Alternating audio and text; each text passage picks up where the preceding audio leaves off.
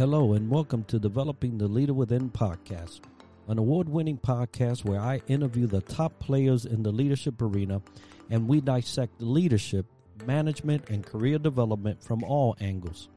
My name is Enrique Acosta-Gonzalez and I use my more than twenty years of experience in leadership development to dig deep into complex issues and bring you the answers you were looking for. If a topic resonates with you, and you would like to explore how to overcome it, reach out to me at Callan Lee dot com backslash Triad Leadership Solutions to discuss ways to succeed.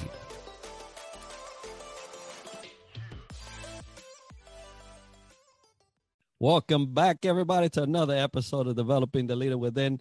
I am Enrique, your host, and today I have Daniel Gomez from Daniel Gomez Inspires, and we're going to be talking about leadership and faith, and I am ecstatic about this because for all of you out there that know, I, I am a man of faith, and I don't shy from that, and I'll tell that to the world, but so is Daniel, and I just want to welcome you, Daniel, to the show.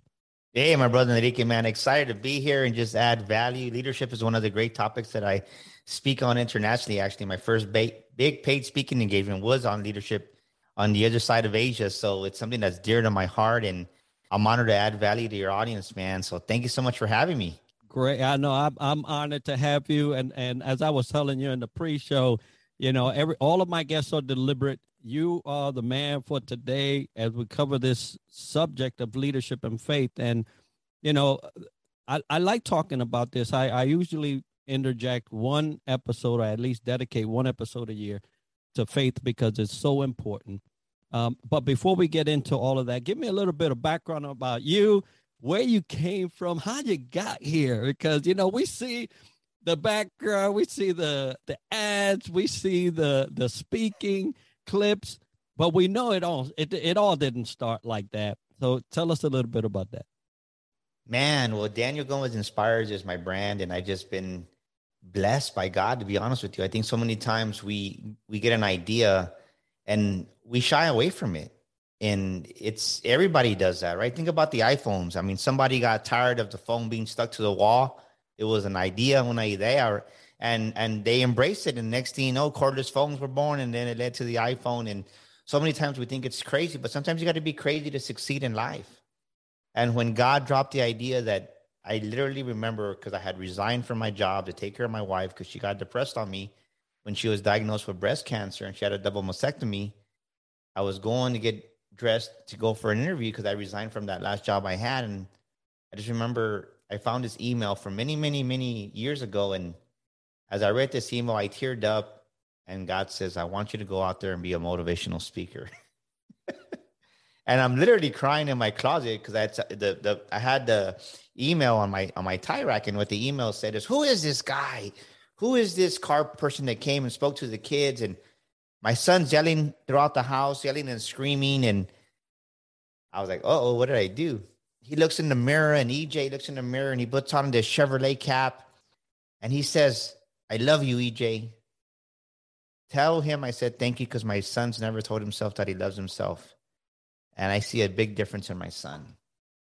And as I read this email almost five years ago, I just cried. I just, God's spirit came upon me.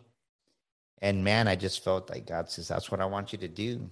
And of course, being Hispanic and being here in San Antonio, and my friend goes, dude, you know how many Mexican, Hispanic motivational speakers there are? I was like, I don't know. He goes, exactly. There's none. I'm like, well, there's one now. But I was crazy enough to believe in it. I was crazy enough to take action. I was crazy enough to say, I don't care what people think. And my wife, not that she didn't have a choice, but like I said, she just had her first two major surgeries, double mastectomy. So she just supported me because she's a, she's an amazing woman. And I really didn't know what I got was getting myself into. I didn't understand it. And you had said, you, you know, you mentioned a conference where you went to, and I went to a conference, got certified as a speaker, but it really didn't teach me much, right? It, it really didn't help me because they don't teach you how to how to build a speaking business. And and and by God's grace, he gave me the wisdom from running automotive dealerships because I had a business understanding. But I think it just starts off with really, I was crazy enough to believe in the dream that God gave me at a time in my life. And I want to express it as a time in my life when when there was no certainty, the only certainty I had was my faith in God.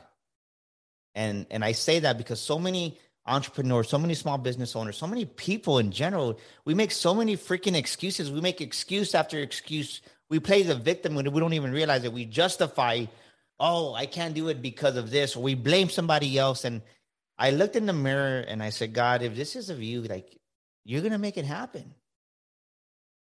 But I was crazy enough to believe in God to trust me. And from being a nobody in the speaking realm, less than four years, because actually uh, January twenty-third, just exactly almost three days ago, I registered my business that I was in full force registered business. In less than four years, God took me from an unknown in the speaking world to speaking with Tom Bilyeu, with Les Brown. I'll be speaking here with John Maxwell on stage in Atlanta and Dave Meltzer.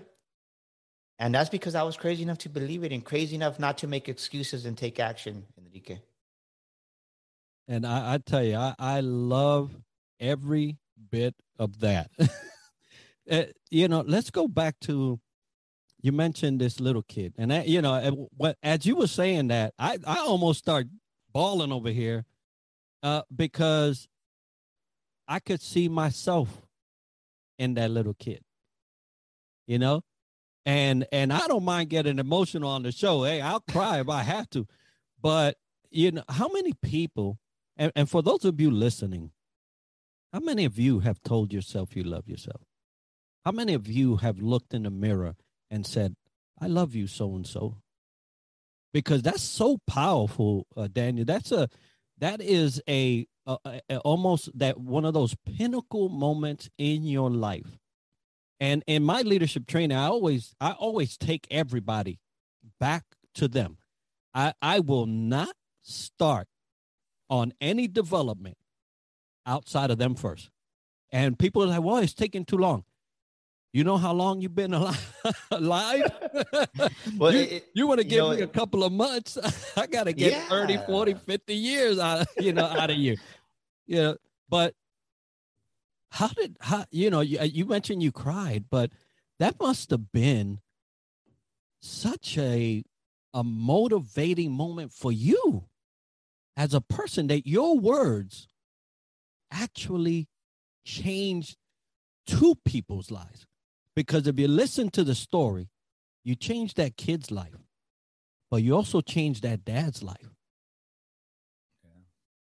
I, I think when that happened, right, and it was, and I remember because with Chevrolet, when I ran a Chevrolet store, we'd go give out these awards, and the principal asked me, "You have something to say?"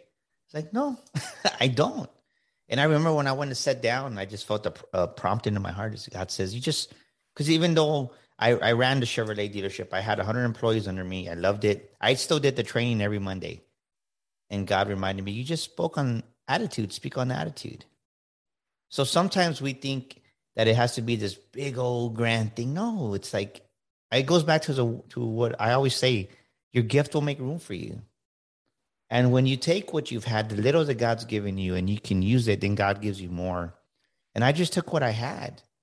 And it, it starts with leading yourself in courage, right? I think so many leaders, when you look back at the leaders that that that are there, and and, and that, I'm not going to get a bit political about it, but something that makes Donald Trump a great leader is that he goes, I'm he'll he'll even say it. I'm not the best leader. I'm not the most qualified. There's, I'm probably one of the dumbest ones. He said that, but you know what? His ability to act under pressure, in the face of fear, is what's made him a billionaire over and over. Let me say that again. The ability for a great leader to act, take action and act in spite of fear and make a decision, when people with the degree from Harvard and, and all these other schools that have a higher G P A, it doesn't matter if you can't make a decision under pressure. And a great leader starts with leading yourself to take action, to be bold enough, regardless of what's going on around you. Being scared, acting in spite of being scared and fear, that's where great leadership starts. And I think for me, I was scared and I didn't really understand the scope of what I was doing, to be honest with you. But you got to take action in spite of fear. And the biggest lie that we've been told in leadership is that knowledge is power. Knowledge, it's not. Knowledge is not power. It's the application of that knowledge, because if not, think about this. I want, this is the analogy I'm going to give you is, we all drink water. I have a cup of water, right? We all have water. What happens to water when it sits still? What happens to us when we sit still? When water sits still, think of a, a pond. The water is stagnant, smelly, bacteria gets there because it just sits still. That's knowledge, unused, in you and me and all of us. But when you apply that knowledge, it's like the Colorado River, raging, full of life, fresh, feeding the earth, feeding the world. People go fishing in there and have fun. And that's the type of knowledge you want to have, is applied knowledge as a leader, Enrique. And I, I totally believe that. I, I'm also an advocate for applied knowledge. Uh, it does not matter. And, and look, uh, over to my left, be, behind me on a bookshelf, there's a stacks of books, right? Um, until I get into those books, that knowledge is just sitting, right? And then once I get into the books, it starts moving. But guess what? I can make it stay still again by not acting on it. And so uh, I, I'm a firm believer uh, in action, actionable knowledge, something that you can actually do is where the power truly is. So thank you for, for commenting on that. Now, you know, we're talking about faith, and, you know, my history in faith goes back to when I, when I was ten years old. Uh, uh, I, I grew up in the Catholic Church. I did, uh, but I had no interaction. I mean, I was just a kid, right? You just go with your mom and that's it. Um, yes. But at ten years old, I was able to decide for myself um, that Jesus was my Lord. And, you know, and, and I accepted him at ten years old, but it wasn't until forty-seven. Now, Daniel, this is a long time now, thirty-seven years of a transitory relationship with Christ. Let me just say it like that, right? It wasn't until I was forty-seven that I was fully converted, fully delivered, fully set free, you know, put the world behind you type of deal, because that's the life that I lived. You know, so thirty-seven years in a love-hate relationship, if you if you will, with, with the gospel and with my role in, in in the world and with with who sh- whom shall I serve and all this other thing. So, uh, where did you start off in, in in your relationship? It's funny you say that, because I was in prayer actually the other day, and it just um, God just showed me that His hand's always been over my life.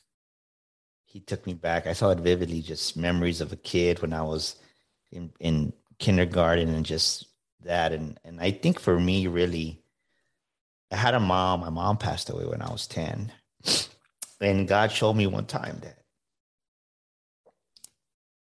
there was, back in the day, there was a gentleman named Earl Roberts.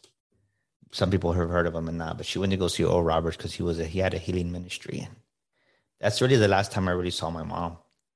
I was walking and alive, because she died from breast cancer. And God just said, I'm going to keep the promise I gave to your mom. Because apparently my mom said, just take care of my son, because I was only like eight.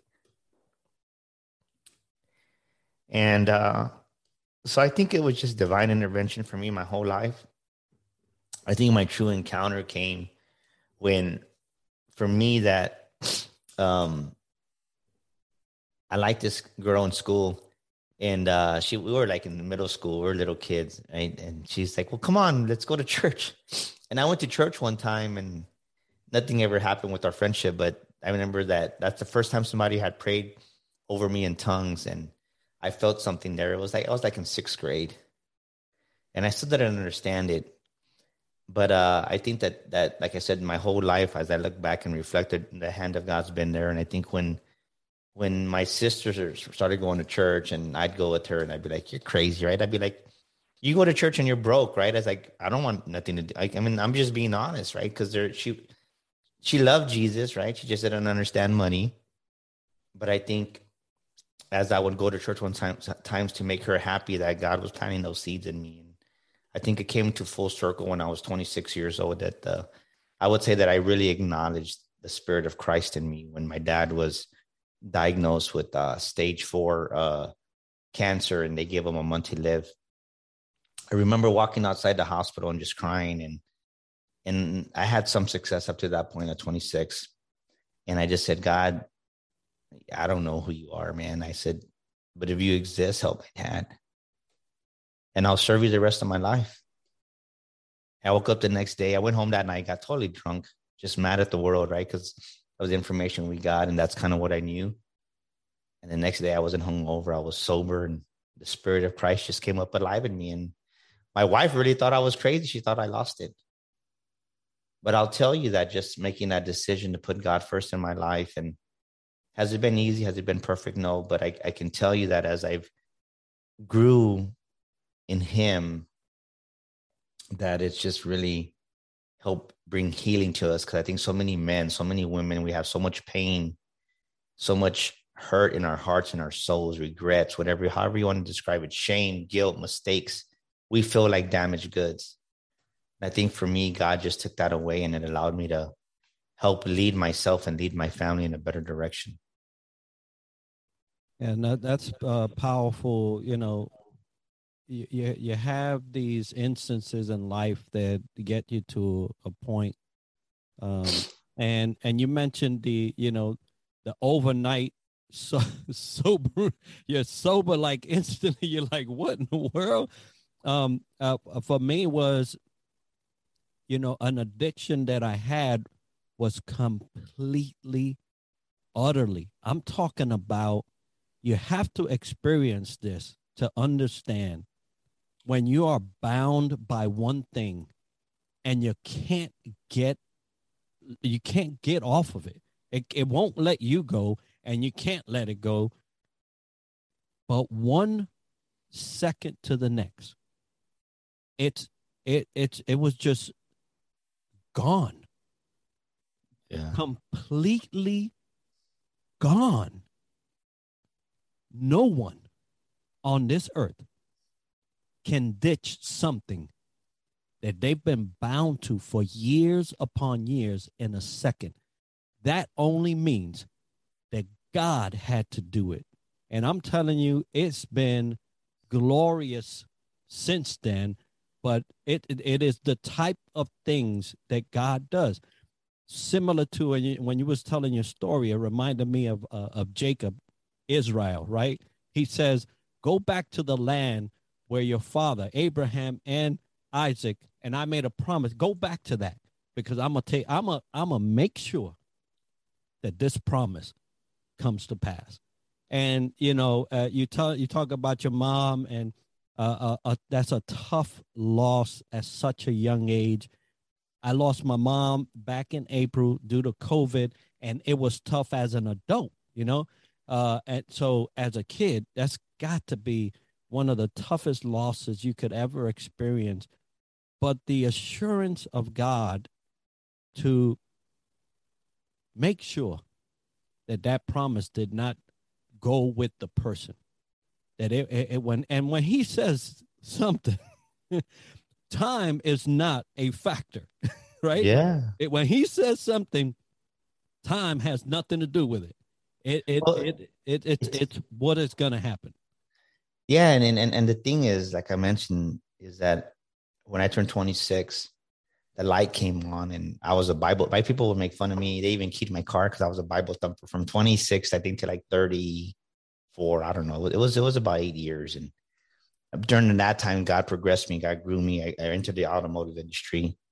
And as my success grew, right, I, I didn't realize it, but I was I was drifting from God. We'd still go to church, but my heart wasn't there. And I say that because when when my wife was diagnosed with breast cancer, it's like, it just hit me in the face. It just like says, he was like, son, you've been ignoring me. You're going to church, right? So many of us, we go to church. So many of us, we show up to work as leaders, but we don't lead. We just go through the motion. And then we're toxic leaders, because I was a toxic leader at home. And I think it starts in the home, of course. And many of us, we're not, we're not even aware of it, because ninety-five percent of what we do in our lives, we do it subconsciously, unconsciously. It just, it's, we're, we're creatures of habit, and we don't even realize what we're doing. We don't even realize what we say. So I, th- I think when my wife was diagnosed with breast cancer, it, it didn't matter the Rolex, it didn't matter the Corvettes, it didn't, that the prominence was not going to save my wife. He goes, I'm putting you in a place where you have to come to me if you need help. And I cried, man. I just, I didn't, I knew I needed help. I didn't realize how much help I needed. And I can tell you these past four years or so, man, I've cried more than I've ever cried as in my whole life. And it just really, I had to forgive myself for, for being a bad leader. And I think so many leaders make mistakes in their lives and, and they condemn themselves. They, they, they live in regret. They live in shame. I never forget. This is after my wife had her first, she had eight major surgeries. And then this was about the fourth one. And I remember we were just laying in bed and watching T V. And I just like started crying. She's like, what's wrong? I don't know. She goes, What's what are you thinking about? I was like, I don't know, just my failures as not being a good boss to our employees, and just I could have done better. And um, because I had the power to do better.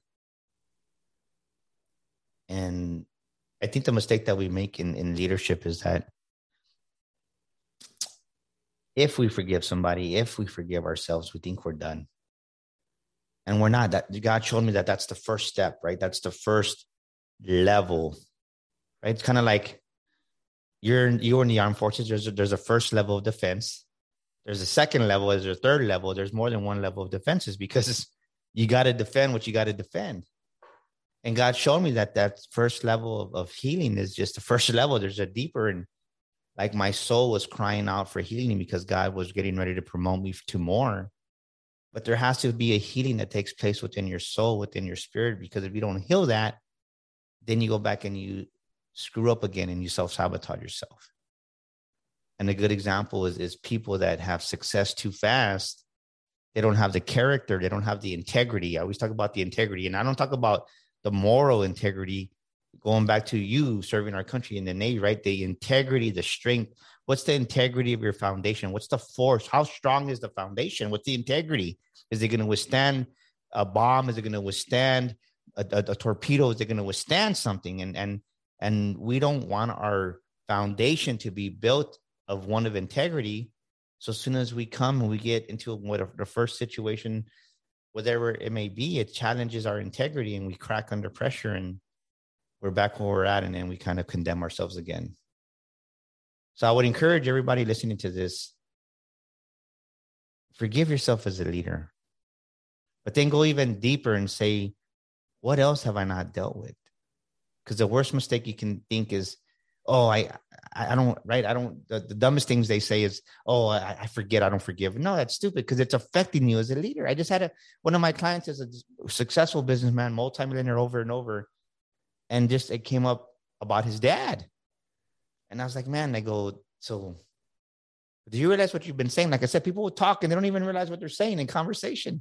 And the beautiful thing about me being the business coach or the executive that I am is the Holy Spirit just draws them out and they go, I don't even know why I'm telling you this. I don't tell anybody this.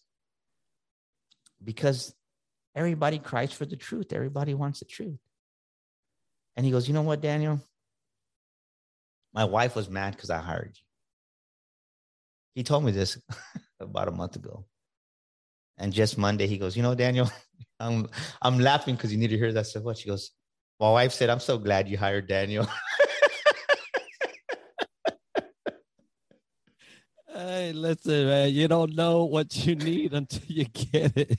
Uh, and, and, and that's beautiful. You know, you talk about truth, and interesting enough, you said the last four years. And, and for me, my journey, my true My true God journey started four years in twenty seventeen.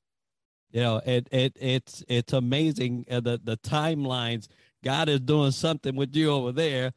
He's doing something with me over here, and and and here we are today. We're talking, um, but it truly is about truth.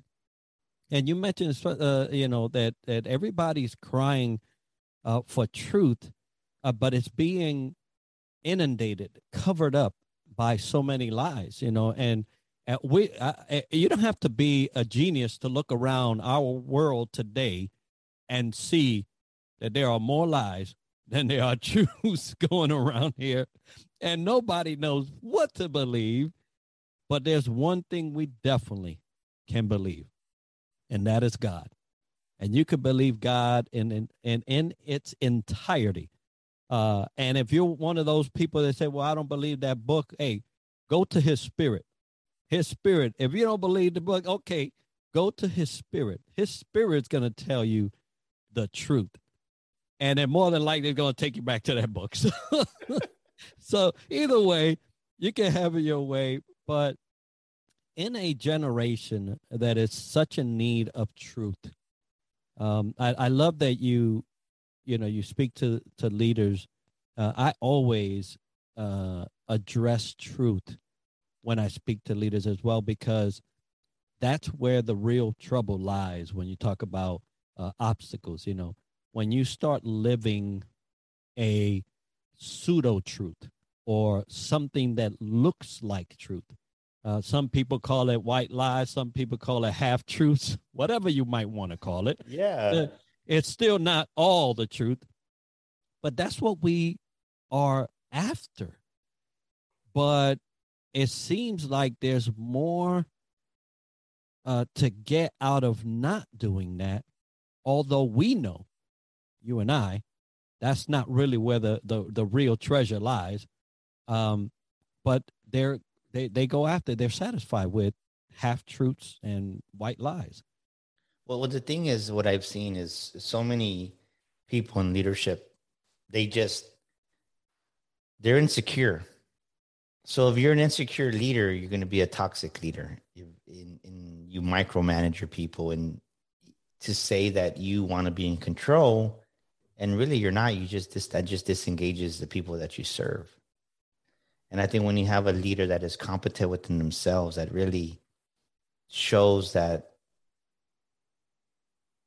they need help, that people respond to that, right? People can open their heart. It's not a sign of weakness. Of course, you, you need to be, there's time to be bold as a leader. There's time to stand firm and, and, and keep your face like flint. You definitely need to do that, especially what happened these last couple of years in twenty twenty, twenty twenty-one. You got to have that boldness in you, that strength that God gives us. But I think at the same time, you need to deal with those insecurities, because so many times as leaders, we've prospered, or we get to a place of, of success in our, in our division, in our corporation, or our business. And then we, we have those unresolved issues, and then we take it out on our employees. We take it out on our wife, on our kids, and you don't even realize you're doing it. And it's just like, it's, it's not good. And it, it stems from, from insecurities. You have to deal with those insecurities, because your life, your business is not going to grow beyond your self-image of yourself. So if you have self-image issues, self-esteem issues, it's going to come out in the way you interact with the people, not just your, your internal clients, which are definitely your employees, but your external clients, you don't really serve them the way you should. So you definitely got to deal with yourself, because it starts with you. What, what are you, what, what behaviors are you presenting to your employees? What behaviors are you presenting to your children? I think now, talking about four years now, I don't even tell my kids anything. I just, they see it in me. They, they, they, they're changing because of, they see that, wow, dad's not going through a phase, right? God, God, my dad's not going through a fad. He's actually living this out. And, and, and I say that jokingly, but like just yesterday, my daughter sent me a, she goes, "Hey dad, I heard this podcast on entrepreneurship. I thought it was pretty cool about passive income.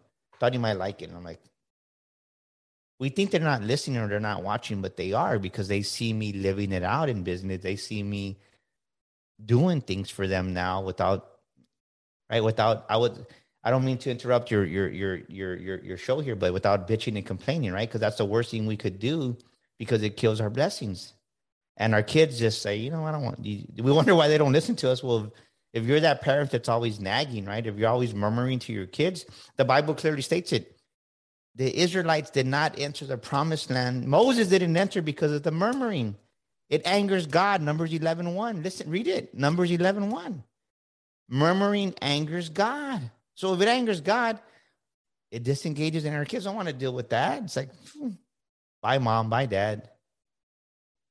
Instead of just being the role model that you need to be, being the leader of your home, because it starts at home.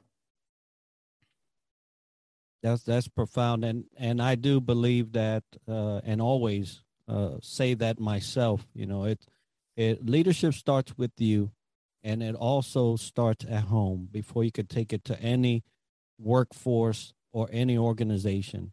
And if those two things are not solid, you can uh, and and and and Lord forbid, Lord forbid that you're out there in that organization and you have a solid reputation and you go home and you can't do it.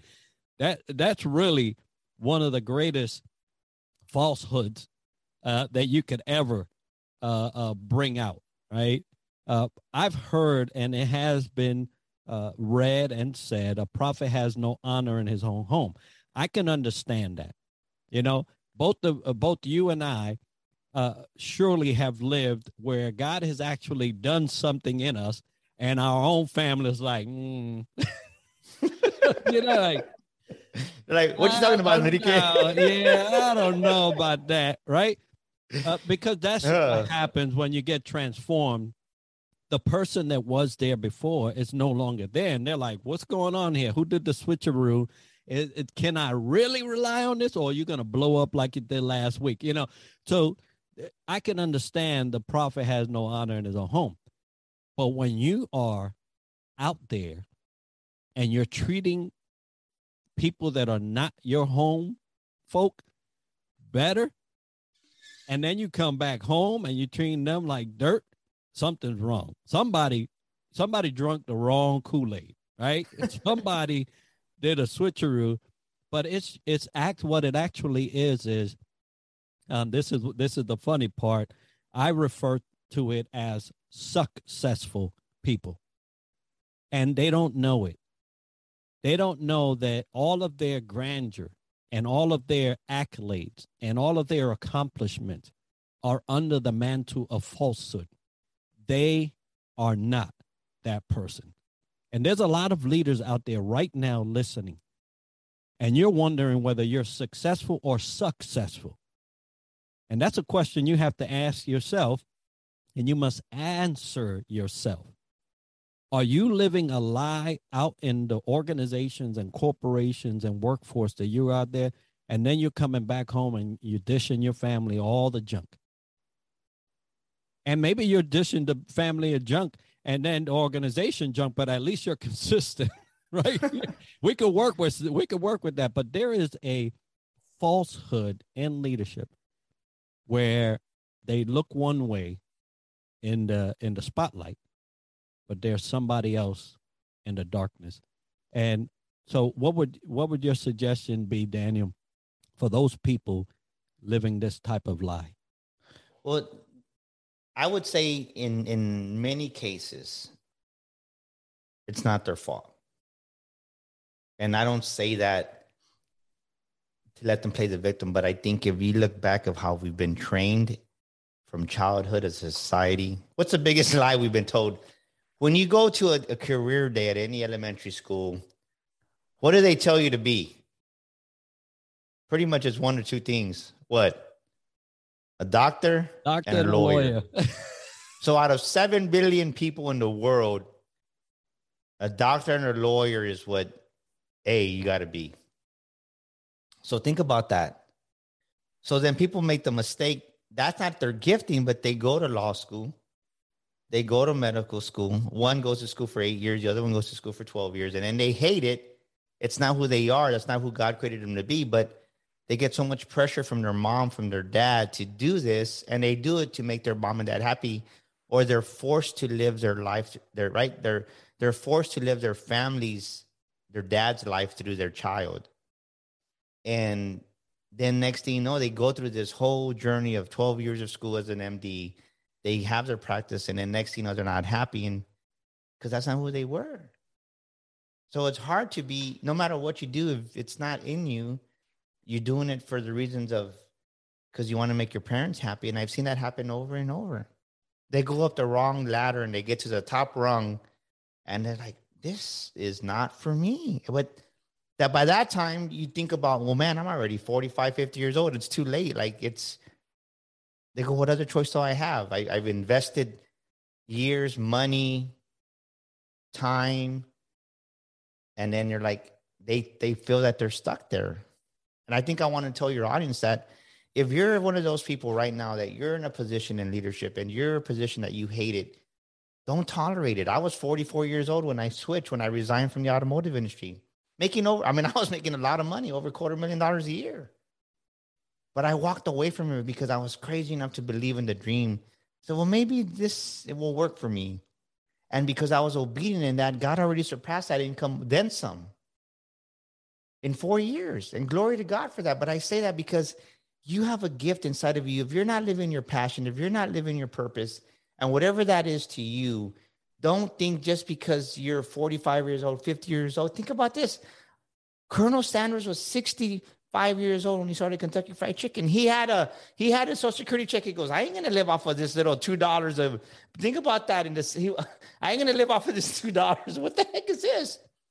But he was crazy enough to be, believe in his dream. And he went out there and he knocked on doors, sold his recipe. And by the time he was seventy-two and a half, depending on which story you is confirmed, right? We'll just go with seventy-two and a half. He was a multimillionaire. At sixty-five, he started his journey seven years later. So don't think it's too late. But I, th- I think that it, it's easy to fall into that trap because I'll never forget my son. Of course, I wanted my son to be a football player, like I think every dad wants him to be. And he wanted band, and he goes, well, Dad, I'll just do both of them. And so he did both of them for a couple of years. And then it came to a headway where he had a pick. And I just said, well, I wanted him to pick football, but he goes, well, Dad, he goes, then he told me something the coach said, right? The coach said, well, maybe it's time you stop doing that wussy stuff and you know which one to pick. Cause he had to choose. Cause there was a game that it, two events crossed over, and it pissed me off. It really made me mad. And I was, and he goes, don't worry, Dad, I'll, I'll, I'll talk to him. Right. And he was only in seventh grade, but it, it, it, it helped me to understand that what I had been teaching my son as a leader of my home, that he understood. He stood his ground. He goes, the coach goes, where were you? I was expecting. He goes, you told me if, to make the decision. I made my decision. And he chose band. And he loves playing the euphonium. He, I, we support him. But I, I truly believe if I would have forced him to play football, that he would have resented me without telling me. And there would have always been that that edge, that little separation in our relationship where he would have been resentful towards me. And I think so many parents do that without even, they're not aware of it. So it's not their fault, right? They're just not aware of it. And by God's grace, I had the light that came out of me. And I said, I don't want him to make a decision for me. I said, you do it. And so many parents need to do that right now, especially today. So that's my answer to your, to your comment. I know it was a, it was a long answer, but I think so many people are just unhappy because we've been sold the story that you have to become a doctor, you have to become a lawyer. When, I mean, I can tell you, I know so many lawyers that ain't happy because this is a lie we t- were told. Because I, I trained this, because I, I like to train sales and teach sales. Mm-hmm. As a, as a sales executive, as an account executive, sales professional, whatever label you put on yourself, you're going to have to take work and effort. I said, okay, great. You might have to work a Saturday. Great. But you tell me, a, tell me a lawyer that works nine to five and makes over one hundred thousand dollars a year. Doesn't exist. Tell me a doctor that just works forty hours a week and makes over one hundred thousand dollars a year. It doesn't exist. Yeah, tell me a doctor. And they're like, well, we never thought about it like that. You just, my grandson's two and a half years old. We were at the hospital. The same O B G Y N that delivered my daughter, delivered my grandson twenty-something years later. And I said, hey, doctor, what are you doing here? She's like, well, I'm on call. And she looked tired, older lady, right? I mean, but it was uh, it was Memorial Day weekend. Sunday she was there. Some Monday she was there, and I'm like, and and and we complain, and our perception is, oh, I got to work weekends because it's retail. It's like that's being small-minded. So we've been taught this lie. I don't want to do, don't do sales because they work you all these hours. Well, come on, if you're if you're a successful doctor, you're working some hours. If you're a successful lawyer, you're bringing that case home and you're do you're researching those files at midnight. And then you got to go to court the next morning at six o'clock. Yeah, especially during this uh, last two years, right? Doctors have been uh, well spent over, uh, to say the least. Uh, you you meant you bring up a good point, and for those uh, of you listening, and you're and you know there was a an actual poll, a, a stat that came out: four point seven million people left their employment. And I'm, uh, I am sure that it was because they realized this is not for me, and I have an opportunity to go, and I'm going.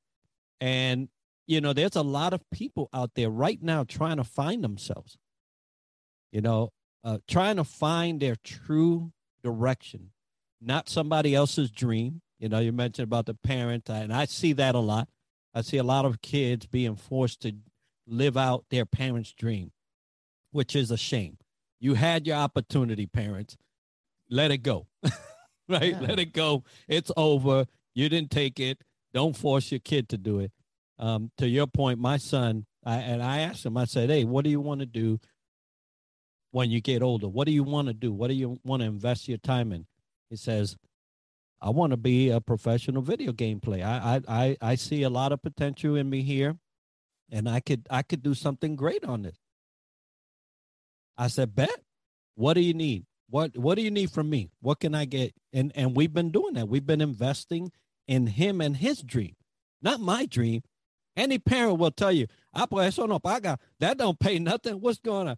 And, and except that I saw this kid that was thirteen years old win two point almost three million dollars playing video games. Okay, so invest in your children.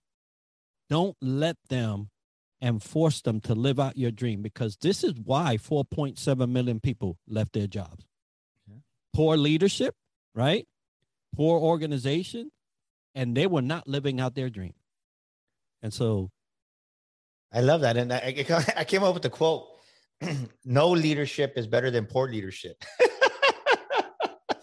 But that, it's true. Think about it. Think, yeah. and, and, and, and there's, there's, I don't have the exact stats, but I can tell you this for a fact. No leadership is better than poor leadership. Why? Because we it's because many multi-million dollar, even Fortune five hundred companies have proven these last two years, their profits are up, but get this. They're not, I mean, no one's watching them twenty-four seven like they were before. They're working from home and they're more productive. Why? Because no leadership is better than bad leadership. Because we all have a human instinctive behavior to want to do good deep down inside of us. And when we're put ourselves in the right environment and we listen to our little cumbias or music here at home, we kind of set our own culture, our mini culture within the bigger company. Right. My wife, I said, man, you got another bonus? She goes, yeah. She goes, we're doing good. I'm like, no leadership is better than bad leadership. And it's just a proven fact because we're seeing it. We've seen it these last two years for the people that, that were working from home and, and, doing a hybrid workplace because people respond. Nobody wants to be micromanaged. Nobody wants to be told what to do. Nobody wants to be talked to with dictatorship. No, they don't respond to that. And it just shows how much, how many opportunities are there to make our workplaces better. I would say, I'll put it that way. Yeah, that's a, that's a fact.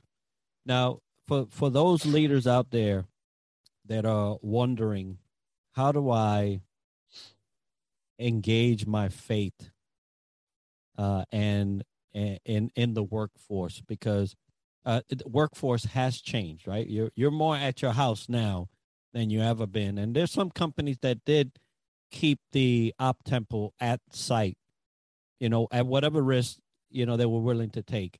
Uh, but for those that are, are still struggling with divulging or or showing their faith, uh, what would you tell those leaders uh, a good way to to do it? Well, I, w- I would say that it's there's a ways to do it. And I think for me, because when I go speak at corporations, when I get hired as a keynote speaker to go speak at these events, I don't talk about God and quote scripture. That's man-made, right? The Bible, the verses, all this stuff. Sometimes we put too much focus on that. That's religion. And I just talk about the principles of God, which is the same thing. And there's many ways of talking about the principles of, of, of his word. And people are like, what's different about you? Right? Because you got to be wise, right? You got to be wise, like the word says. And the wisdom is to get into these conferences, to these corporations. And you're just there. It's a circular. So you, I respect that. But then when the opportunity arises, and it's like, man, Enrique, what's different about you, man? There's something different about you. Like, what is it? And by law, they asked you, so you get to say, well, Let me tell you about my Jesus. Or I tell them about what happened with my wife. And it's just people can relate to stories. And they're like, wow. So I can't tell you if, if this is true for you, but let me tell you what God's done for me. And people can relate to that. And I think that that's really the approach that I've taken is, is be bold as a lion, but then be gentle as a dove. And you got to learn when to use the wisdom. I think there's so many, I, I think the turnoff is there's so many believers that come and they try to hit you on the head with the Bible, and that doesn't work. You gotta, you gotta lead with compassion. You gotta lead with love and, and let people know that. But I think you always got to be sharing your faith in some form by just, it goes back to the, the great quote from the Saint Francis of Assisi. He said, right, be ministering at all times, be ministering at all times, but when need be, use words. And I think as insecure leaders, you always want to be the first one spoken out. You always want to be the first one heard.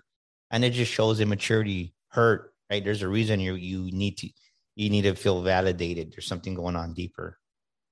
But I think when you know that you can just model the behaviors that you're supposed to model, that people can respect that. And people, we think people don't see it, but people see it. People see what's going on. So I think that it's it's using both the wisdom of what you speak and how you speak. Because the word clearly says, right, the issues of life flow from your heart. So you know what a person's heart is by what they say. So are you doing what you're saying? Because people will gravitate towards that. And then are you, are your behaviors in line with what you're saying also, right? Are your behaviors in line with who you portray yourself to be? And I just did a post the other day. I, I don't think I posted it on LinkedIn yet, but it says, don't be, right, don't be fooled by people, by Don't be fooled by a person. Their life will tell you what who they are by their fruits. Look at the fruits. I tell you, one of the most powerful leaders that I've ever witnessed have been a silent leader. You know, silent, uh, and it's it's been amazing uh, to see. And you walk in a room, and everybody's yapping, everybody's talking, and you look around and you see this person reserved, and then everybody's asking questions. They're looking that way, and they're just looking for a look. They're looking for a nod. They're looking at the most powerful person in that room was the one that said the least. And it's amazing how that works out. So, folks, we've been talking about leadership and faith. Uh, Daniel, it has been a straight pleasure and honor to be with you today. Um, I'm so hopeful and and. Uh, looking forward to the fruits of your up-and-coming events. And if somebody wanted to get a hold of you, uh, book you for their event or have you speak at their conferences or things like that, or join Sticker Shock, because I see it in the back. Yeah, join Sticker Shock, because everybody does have a, a story. How would they do that? Yeah, the, the best way is go to um, w w w dot daniel gomez global dot com. That's Daniel Gomez Global. Dot com. And on the bottom of our web pages, we have our social media links on our webpage. And then you can email me directly at Daniel at daniel gomez speaker dot com. That's Daniel at daniel gomez speaker dot com. That's my direct email. And I'd love to speak for your event, for your audience. And I'm very, very, you know, I make it very personable. I'm engaging. I bring the passion. I bring the energy. And our Sticker Shock Speaking Academy, actually, we're having it here March eleventh and twelfth in San Antonio, Texas. And then we're having another one, August twenty-sixth and twenty-seventh, where so many people have a story. They don't know how to get paid to speak. So we don't even, we don't just help you become a speaker, Enrique, we help you how to build a speaking business. And that's why most business, most speakers fail, because they don't have the mindset to build a speaking business. Right. So we give you all the tangible. So we'd love to have you at the Sticker Shock Speaking Academy. And then another great book on self-leadership is my book, You Were Born to Fly. Go to Amazon right now. This book is going to help you just with self-leadership, self-development, and it's going to add a lot of value to you. So thank you for having me today, my friend. I had a great time, man. Yeah, outstanding. Folks, we'll have all of that information as part of the show notes so that you can get a hold of Daniel, get a hold of his book, get a hold of the Sticker Shock event. Hopefully, Daniel, one day you'll you'll make it out to Orlando and uh and and have it out here. Uh, but uh, great guests that you're having at all, all of those events. I'm I'm looking forward to it. You're having my mentor, John Maxwell, speaking there with you uh, at one of these events, and it's amazing. Uh, I, I believe it's in Atlanta, if I'm correct. But uh, nonetheless, Uh, it's been such a great pleasure, Daniel. God bless you. God bless everything that you do for his glory. And, and folks out there, you know how we like to close this show. Success to you. Thanks for listening. If you enjoyed this episode and you'd like to help support the podcast, please share it with others, post about it on social media, or leave a rating and review. To catch all the latest from me, you can follow me on Instagram at Triad Leadership Solutions and on Twitter at T L S underscore F L. Thanks again. I'll see you next week, and success to you.